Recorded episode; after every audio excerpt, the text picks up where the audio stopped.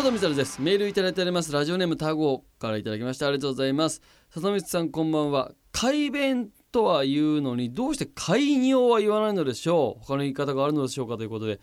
改尿は確かに言わないですけれども本当にこう気持ちいいこの尿っていうのもたまにありますよね。ドカンってこうなんていうか。でこれ食べれば食べただけいいかっていうと尿に関して言うと全然そんなことはないじゃないですか。なんていうかこのちょうどいい今まさにこの尿排尿チャンスだっていうのはタイミングとしてあったりしますよね。おしっこがいや我慢してこうなんか延々止まんねえなみたいな時はあるけどあれはだから快尿ではないんだよな快便もいわゆるこうなんていうか本当に健康的にねえー、ちゃんと食物繊維を取ってであ改便みたいなことで言うとその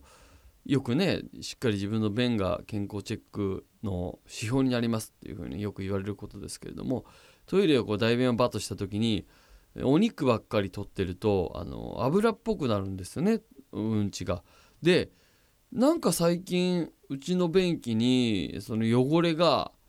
なんかうんちがつきやすいなっていう人はちょっと確認していただきたい。食生活見直した方がいいかもしれなくて。それは油っぽい食事をしてるから油っぽいうんちが出てて油っぽいうんちが便器に張り付きやすくなってるっていう可能性が非常にあって。そういった形でねあの意外とその本当にもう分かりやすく健康チェックができたりするんですよ。トイレでうんち見るだけで。でしかもその流れ普通にいつもだったら流れてたのになんか流れないねみたいなことは実はそういうことが原因だったりするかもしれなかったりしてすごいね分かりやすい。ねもうこんなんでもお話しさせてもらってますけどトイレが白い理由っていうのはですねまあその健康チェックのその色を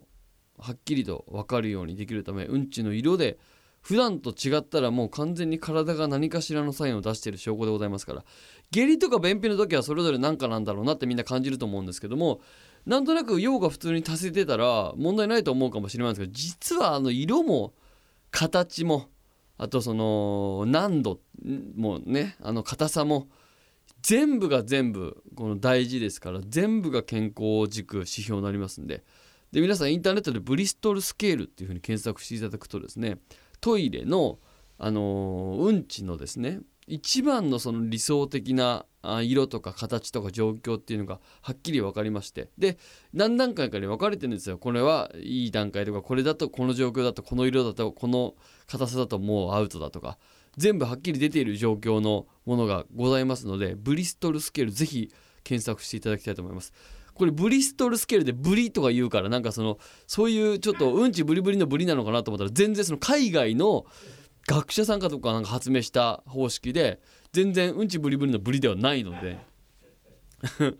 ぜひご確認いただけたらと思います。尿も当然ね色によってあの健康チェックできますんでちゃんと毎日するものですから便は大便小便かかわらずしっかり見ていただきたいですね。開尿に変わる言葉なんかねえかな。開尿開尿か。まあ良尿もいいのかな。良い尿で。良尿ね。